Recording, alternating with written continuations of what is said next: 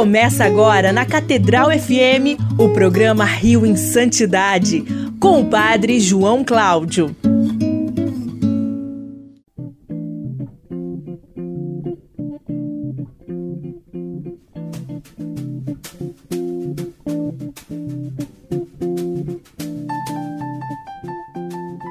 Louvado seja nosso Senhor Jesus Cristo, para sempre seja louvado. Um bom dia, querido amigo 20 da nossa Rádio Catedral FM 106,7, a sintonia da felicidade. Como vocês estão podendo perceber, não é o Padre João Cláudio aqui, mas Fábio Luiz sempre está aqui presente, sou eu com vocês.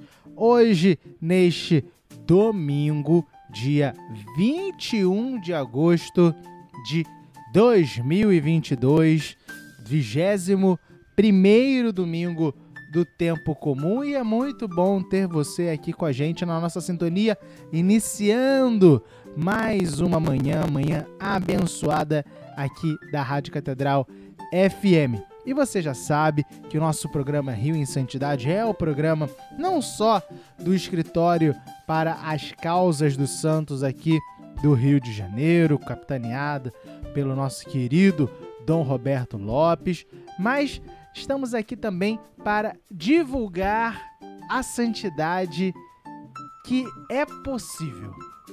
A gente ouve história de santos, a gente conhece algumas vidas de santos, mas parece às vezes um pouco distante.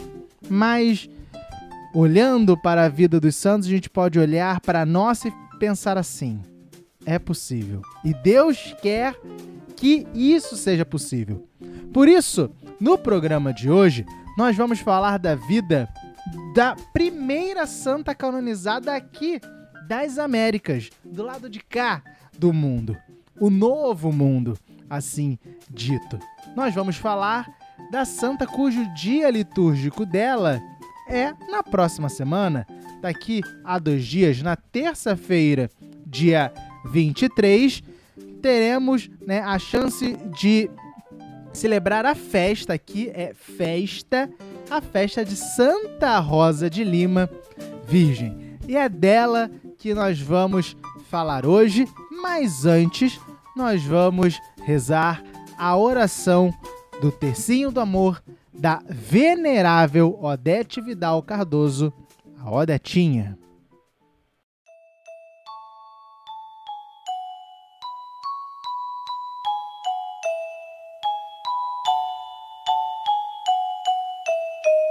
Tão pequenina, Deus a escolheu, logo que germina pra morar. Em nome do Pai, do Filho e do Espírito Santo. Amém. Quero passar o meu céu fazendo bem a terra. Primeira dezena, venha com a gente, reze conosco. Meu Jesus, eu vos amo. Meu Jesus, eu vos amo. Meu Jesus, eu vos amo. Meu Jesus, eu vos amo. Meu Jesus, eu vos amo. Meu Jesus, eu vos amo. Meu Jesus, eu vos amo. Meu Jesus, eu vos amo. Meu Jesus, eu vos amo. Meu Jesus, eu vos amo. Quero passar o meu céu fazendo bem a terra. Segunda dezena, rezando pelas famílias, dizendo assim: Meu Jesus, eu vos amo. Meu Jesus, eu vos amo. Meu Jesus, eu vos amo. Meu Jesus, eu vos amo. Meu Jesus, eu vos amo. Meu Jesus, eu vos amo. Meu Jesus, eu vos amo. Meu Jesus, eu vos amo. Meu Jesus, eu vos amo. Meu Jesus, eu vos amo. Quero passar o meu céu fazendo bem a terra. Terceira dezena, rezando pela nossa igreja, pelo Santo Padre o Papa Francisco, pelo nosso querido Bispo Cardeal Dona Anísio João Tempesta, pelos nossos bispos auxiliares, pelos sacerdotes, diáconos, pelas nossas comunidades, pedindo a intercessão da venerável Odetinha, dizendo assim: Meu Jesus, eu vos amo. Meu Jesus, eu vos amo. Meu Jesus, eu vos amo. Meu Jesus, eu vos amo. Meu Jesus, eu vos amo. Meu Jesus, eu vos amo. Meu Jesus, eu vos amo. Meu Jesus, eu vos amo. Meu Jesus, eu vos amo. Meu Jesus, eu vos amo. Quero passar o meu céu fazendo bem à terra. Quarta dezena, rezando por todas as crianças que se encontram doentes, acamadas, hospitalizadas, para que a venerável Detinha possa interceder por elas pela sua pronta recuperação, se assim for da vontade de Deus. Vamos rezar a quarta dezena dizendo assim: Meu Jesus, eu vos amo. Meu Jesus, eu vos amo. Meu Jesus, eu vos amo. Meu Jesus, eu vos amo. Meu Jesus, eu vos amo. Meu Jesus, eu vos amo. Meu Jesus, eu vos amo. Meu Jesus, eu vos amo. Meu Jesus, eu vos amo. Meu Jesus, eu vos amo. Quero passar o meu céu fazendo bem à terra. Quarta, quinta, desculpa, quinta e última dezena. Quero rezar por você, querido amigo ouvinte da nossa Rádio Catedral FM. Você também que está ouvindo no nosso podcast, o podcast Rio em Santidade no Spotify, na, no, no Google Podcasts, no iTunes, em todas as plataformas de podcast. Nós queremos rezar por você, nosso querido amigo, nosso querido ouvinte, dizendo assim: Meu Jesus, eu vos amo. Meu Jesus, eu vos amo. Meu Jesus, eu vos amo. Meu Jesus, eu vos amo. Meu Jesus, eu vos amo. Meu Jesus, eu vos amo. Meu Jesus, eu vos amo. Meu Jesus, eu vos amo. Meu Jesus, eu vos amo. Meu Jesus, eu vos amo. Meu Jesus, abençoai-me, santificai-me enchei meu coração de vosso amor. Meu Jesus, abençoai-me, santificai-me enchei meu coração de vosso amor. Meu Jesus, abençoai-me, santificai-me e enchei o meu coração de vosso amor. Deus a escolheu, logo que germina pra morar. E você sabe que pode e deve entrar em contato conosco através do WhatsApp do Rio em Santidade, o nosso número, onde você pode pautar o nosso programa. Você manda para nós a sua mensagem de texto. Mensagem de texto, mandando seu nome, mandando o bairro onde você mora, a cidade onde você mora, a sua paróquia, um pedido de oração, quem sabe, para o nosso início, quando a gente reza o tercinho do amor. Nós queremos, claro, colocar aqui também a sua intenção, mas também se você quiser saber a vida de um santo, você, ah, Fábio, eu quero conhecer a vida do de São Bartolomeu de Gusmão. Pede aqui pra gente que a gente pode falar. A gente quer saber a vida do servo de Deus, Guido Schaffer, daqui da nossa arquidiocese. Estamos devendo esse programa até, na verdade. Então, qual é o número que você pode e deve falar com a gente? É o número, anota aí, em 21, código daqui do Rio de Janeiro, 97891 5735. 97891 5735 é o WhatsApp do Rio em Santidade, onde você entra em contato conosco. E, como eu disse no início do programa, nós vamos falar hoje sobre a santa cuja festa nós celebraremos na terça-feira, dia 23, né? Isso eu estou, se eu, estou errado, isso mesmo, 23, isso mesmo. 23, né? Apesar, né, é porque vamos ter duas festas uma atrás da outra, né? Nós vamos ter a, a festa de Santa Rosa de Lima no dia 23 e dia 24 São Bartolomeu Apóstolo. Por isso, né, a, a, a- nós vamos ter nessa, nessa semana duas festas, uma atrás da outra, né? Mas desde os anos 70, a festa de Santa Rosa de Lima é no dia 23 de agosto, apesar dela ter falecido no dia 24. Mas vamos aqui à, geografia, à biografia de Santa Rosa de Lima. Rosa de Lima, nascida, claro, em Lima, a 20 de abril de 1586 e falecida na mesma Lima a 24 de agosto de 1617, Lima, no Peru. Nome secular de Isabel Flores de Oliva, foi, é uma santa católica que foi parte, fez parte da Ordem Terceira Dominicana e foi canonizada pelo Papa Clemente X em 1671.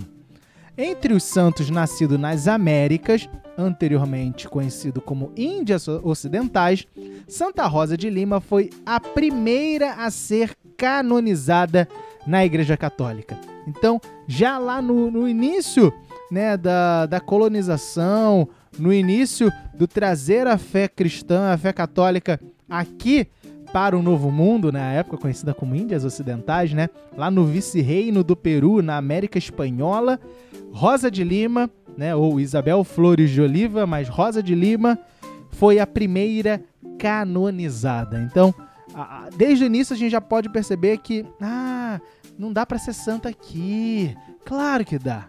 Claro que dá. E desde o início do cristianismo aqui na América, já Santa Rosa de Lima está dizendo aqui para você, ó, se eu conseguir lá em, entre 1586 e 1617, porque você aí no Rio de Janeiro, no Brasil, em 2022, também não pode. Ela foi proclamada padroeira de Lima, no Peru, em 1669, do Novo Mundo, ou seja, das Américas, né, e das Filipinas em 1670. Além disso, é padroeira do, de, dos institutos educacionais, policiais e armados da Venezuela, da Polícia Nacional do Peru, da Polícia Nacional do Paraguai e das Forças Armadas Argentinas. Em virtude da doença que lhe causou a morte, ela é a padroeira dos doentes de tuberculose. E, uma curiosidade aqui, ela é chamada de Santa Rosita pelas crianças. Mas vamos lá aos primeiros anos de Santa Rosa de Lima. Como eu disse, né, Isabel Flores nasceu em 20 de abril. Ela era filha de Gaspar, 20 de abril de 1586, ela é filha de Gaspar Flores, arquivista natural de Banhos de Montemayor, província de Cáceres, Espanha, e também de Maria de Olivia, Oliva, desculpa, e Herrera, que era costureira indígena natural de Huanuco, ou seja, aí já tínhamos aí também essa miscigenação entre espanhóis e já né, o pessoal ali dos povos originários ali da, da região do Peru, os índios, né, podia dizer assim. Era a quarta filha de 12 irmãos, dos quais se conheceram apenas nove.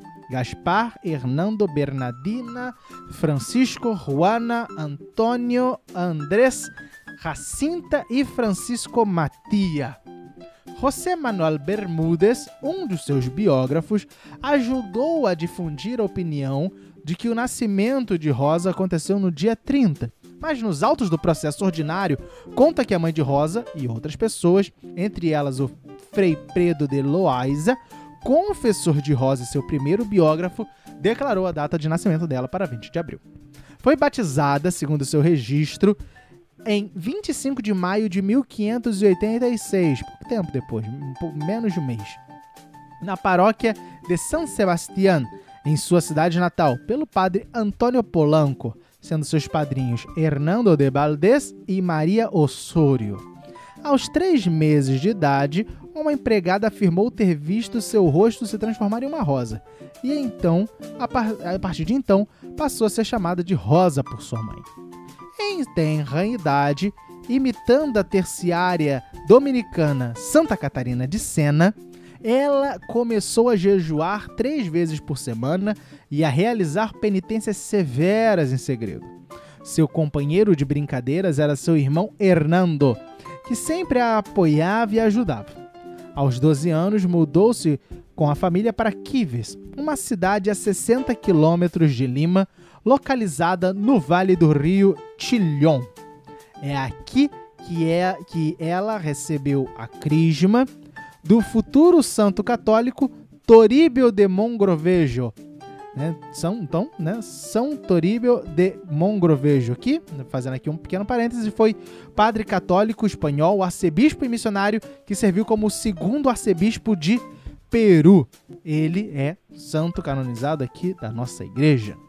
Seu padrinho foi o pároco da cidade, Francisco Gonzalez. E é em Quives onde aparentemente começou as suas mortificações contraindo reumatismo muito forte, com consequências dolorosas para sua recuperação que ela escondeu de sua mãe.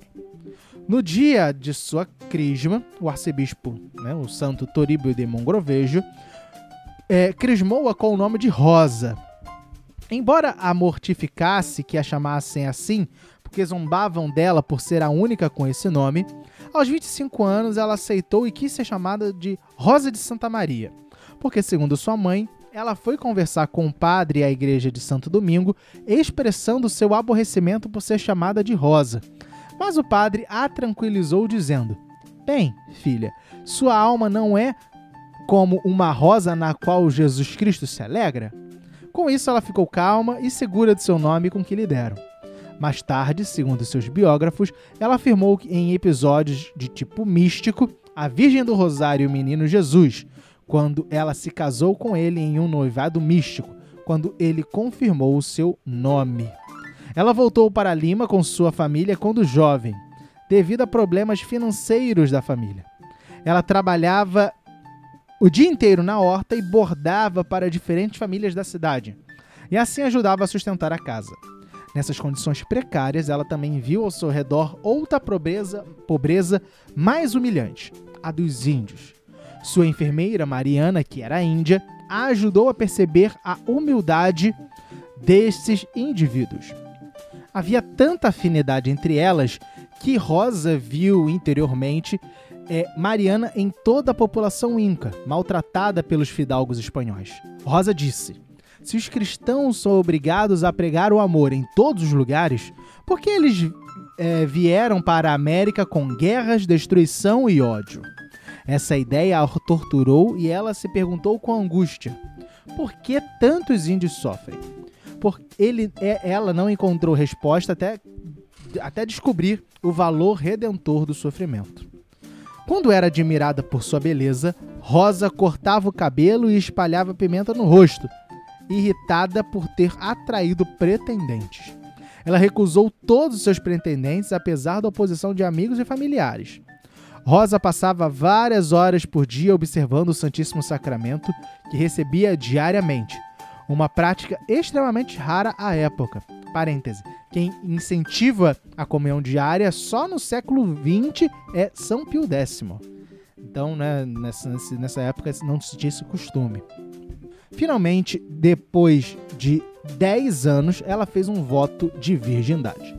Rosa atraiu a atenção dos frades da ordem dominicana. Ela queria se tornar freira, mas seu pai a proibiu. Então, depois de alguns anos, ela entrou na Ordem Terceira de Santo Domingo, imitando a sua admirada Santa Catarina de Sena. A partir de então, ela praticamente se limitou à ermida que ela mesma construiu com a ajuda de seu irmão Hernando em uma extremidade do pomar de sua casa. Ela só saiu para visitar o templo de Nossa Senhora do Rosário e atender às necessidades espirituais dos indígenas e negros da cidade. E ela também cuidou de muitos doentes que vinham à sua casa em busca de ajuda e cuidados, criando uma espécie de enfermaria em sua casa. Olha como as histórias dos santos vão se entremeando, né? Quem a gente também lembra, né, de criar uma uma enfermaria que depois tornou o maior hospital da Bahia, né? Vindo de um galinheiro. Santa Dulce dos Pobres, que a gente celebrou no outro sábado. Muitos biógrafos escrevem que ela ajudou é, o frei Martim de Porres, o que, é não o que não é comprovado no processo de Martins de Porres. Martins de Porres é São Martim de Lima, né? Ou São Martinho de Porres, né? Então, vários santos ali nessa região do Peru ali na mesma época. que é santo desde 1962. Rosa se permitiu dormir apenas duas horas por dia, para que pudesse passar mais tempo em oração. Ela usava uma pesada coroa de prata com pequenos espinhos dentro, emulando a coroa de espinhos de Nosso Senhor Jesus Cristo. Em 1615, navios corsários holandeses decidem atacar a cidade de Lima, aproximando-se do porto de Calau, nos dias que antecedem a festa de Madalena. A notícia logo se espalha para, é, por Lima e, com ela, a proximidade e o desembarque em Calau, que altera os ânimos dos cidadãos. Diante disso, Rosa reúne as mulheres de Lima na igreja de Nossa Senhora do Rosário para rezar pela salvação de Lima. Mal chegou a notícia do desembarque, a terciária subiu ao altar e, cortando suas roupas e costurando seus hábitos, colocou seu corpo para defender Cristo no tabernáculo. Os ânimos do bairro eram alarmantes, com muitos fugindo de Lima para lugares distantes. Misteriosamente, o capitão da frota holandesa morreu em seu, no seu navio dias depois, e isso levou à retirada de seus navios, sem atacar Calhau. Em Lima, todos atribuíram o milagre a Rosa, e por isso em suas imagens ela é representada carregando a cidade sustentada pela âncora. Na Argentina, Paraguai e Uruguai, no final de agosto, ocorre a chamada Tempestade Santa Rosa. A tradição atribui à rosa a origem desse fenômeno natural que conseguiu fugir dos inimigos peruanos. Um dos momentos mais importantes de sua vida é o noivado místico, ocorrido no domingo de Ramos de 1617, na Capela do Rosário, na, na igreja de Santo Domingo de Lima. Rosa, não recebendo a palma que deveria levar na procissão, achou que era uma mensagem de Deus por alguma ofensa que havia cometido. Desolada, dirigiu-se à capela da imagem do Rosário e, rezando diante da Virgem, sentiu o chamado do menino Jesus da imagem, que lhe disse: Rosa do meu coração, amo-te como esposa. Ao qual ela respondeu: Senhor, aqui está a sua humilde escrava. Perto do fim de sua vida, ela adoeceu gravemente. Passou os últimos três meses de sua vida na casa de Gonzalo de la Maza, um notável contador do governo do vice-rei, e de sua esposa Maria de Ussategui. Neste local ergue-se o mosteiro de Santa Rosa de Lima. Morreu de tuberculose aos 31 anos na madrugada do dia 24 de agosto de 1617, festa de São Bartolomeu, como ela mesma profetizou e contou, contou pelo padre Leonardo Hansey, que escreve né, a sua primeira biografia, biografia de Rosa Peruana. Hoje, seus restos mortais são venerados na Basílica de Nossa Senhora do Rosário de Lima, com notável devoção do povo peruano e da América, que visita a capela dedicada ao seu culto no cruzeiro do Templo Dominicano. Em seu enterro, seu enterro, na verdade, foi um dos mais notáveis da cidade de Lima. Grandes multidões se reuniram na casa da família de la Maza para assistir Rosa, dar assistência a ela. A multidão teve de esperar sua transferência para a Igreja do Rosário. A transferência contou com a presença do vice-rei, o Conselho Secular e Eclesiástico, as ordens religiosas presididas pela Ordem de Santo Domingo de Guzmán, de Guzmão, os ouvintes e as pessoas notáveis. No dia de suas exéquias e enterro, a força da guarda do vice-rei teve que ser exigida para evitar que Rosa fosse despida pelos devotos, que se lançavam sobre seu corpo para arrancar as roupas em busca de uma memória, aclamando-a como santa. Apesar disso, eles tiveram de mudar seus hábitos três vezes até a transferência, e alguns irreverentes cortaram um dos seus dedos. Em seu leito de morte, Gonzalo de la Maza mandou pintar o rosto de rosa para o efeito, chamou-se o pintor italiano Angelino Medoro, que fez o primeiro testemunho de sua aparência física. A devoção do povo superou a tal ponto que eles, em poucos anos, tiveram que retirar da, da cripta e colocá-la na igreja do Rosário. Uh, a devoção a Santa Rosa. Sua casa, El Santuário, localizado no centro de Lima, preserva as diretrizes que tinha no século XVI, quando Rosa ali viveu. Anualmente é visitado por milhares de devotos, peregrinos e turistas que visitaram os ambientes que estavam diretamente ligados à sua vida e caridade para com o próximo. Uma ermida onde ela rezou é preservada como relíquia. Perto está um poço de 20 metros de profundidade, onde seus de é, devotos depositam seus desejos ali escritos, seus pedidos. O quarto onde dormiu, o quarto El Corazón del Santuário, que nasceu, e a enfermaria onde cuidou de seus irmãos necessitados também estão lá preservados em Lima. A Basílica Santuário começou a ser construída após a sua canonização, com posteriores restauros durante o século 17 e 20 teve é, que ser reformada e finalmente inaugurada em 24 de agosto de 1992. Este é o, o lugar, é o principal ponto de peregrinação em todo o Peru, e suas raízes populares são comparáveis à Virgem de Guadalupe, no México. Em 1747 foi construído em Arequipa o Mosteiro de Santa Rosa, dedicado a Santa de Lima, e até hoje também tem lá uma comunidade de freiras dominicanas. E quase 400 biografias foram escritas e mais de mil rostos foram feitos em tela por artistas renomados como Francisco de Zubaran, Zubaran Cláudio Coelho, Angelino Medoro, Daniel Hernández, Teófilo Castillo, Francisco González, Sérgio Gutierrez e Walter Ullmann. E no, em, em, falando um pouquinho aqui da sua canonização, poucos dias depois de sua morte, numerosos testemunhos sobre sua vida e virtudes foram reunidos. Em 1634, a causa da beatificação foi apresentada é, a Roma. A beatificação aconteceu no convento dominicano de, de Santa Sabina, em Roma, em 1668. Ela foi canonizada por Clemente X em 12 de abril de 1671 proclamando a pa principal padroeira do Novo Mundo. Em Lima, Roma, Espanha e em todos os países da América, Europa, realizaram-se suntuosas festas em homenagem ao primeiro santo natural da América.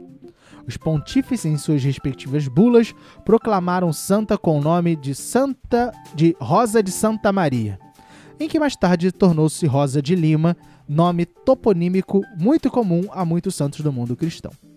Os 400 anos da morte de Santa Rosa foram comemorados com um ano jubilar que teve como lema 400 anos intercedendo por você, referindo-se às milhares de orações que a santa havia atendido durante quatro séculos. E no Brasil, né, temos muitos lugares com o nome de Santa Rosa de Lima, né, municípios, bairros, é, aqui no, no, na nossa vizinha Niterói tem o bairro né, de Santa Rosa. É, conheço também em Barra Mansa, né, no sul do estado também tem um bairro Santa Rosa. Se eu não estou em, no Rio Grande do Sul temos também Santa Rosa. Né, então, se eu não estou enganado, espalhado pelo Brasil inteiro também temos essa devoção a Santa Rosa de Lima, a primeira santa canonizada aqui das Américas, primeira santa americana. Com isso, nós encerramos o nosso Rio em Santidade dessa semana, mas desejando que você esteja com a gente aqui semana que vem. Fique agora com a oração do Ângelus, com o nosso cardeal Dom Arani João Tempesta, a qual peço sua bênção cardeal. E semana que vem a gente se encontra, se Deus quiser, novamente aqui nas manhãs da nossa Rádio Catedral FM. Fiquem todos com Deus, um excelente domingo e até semana que vem, se Deus quiser.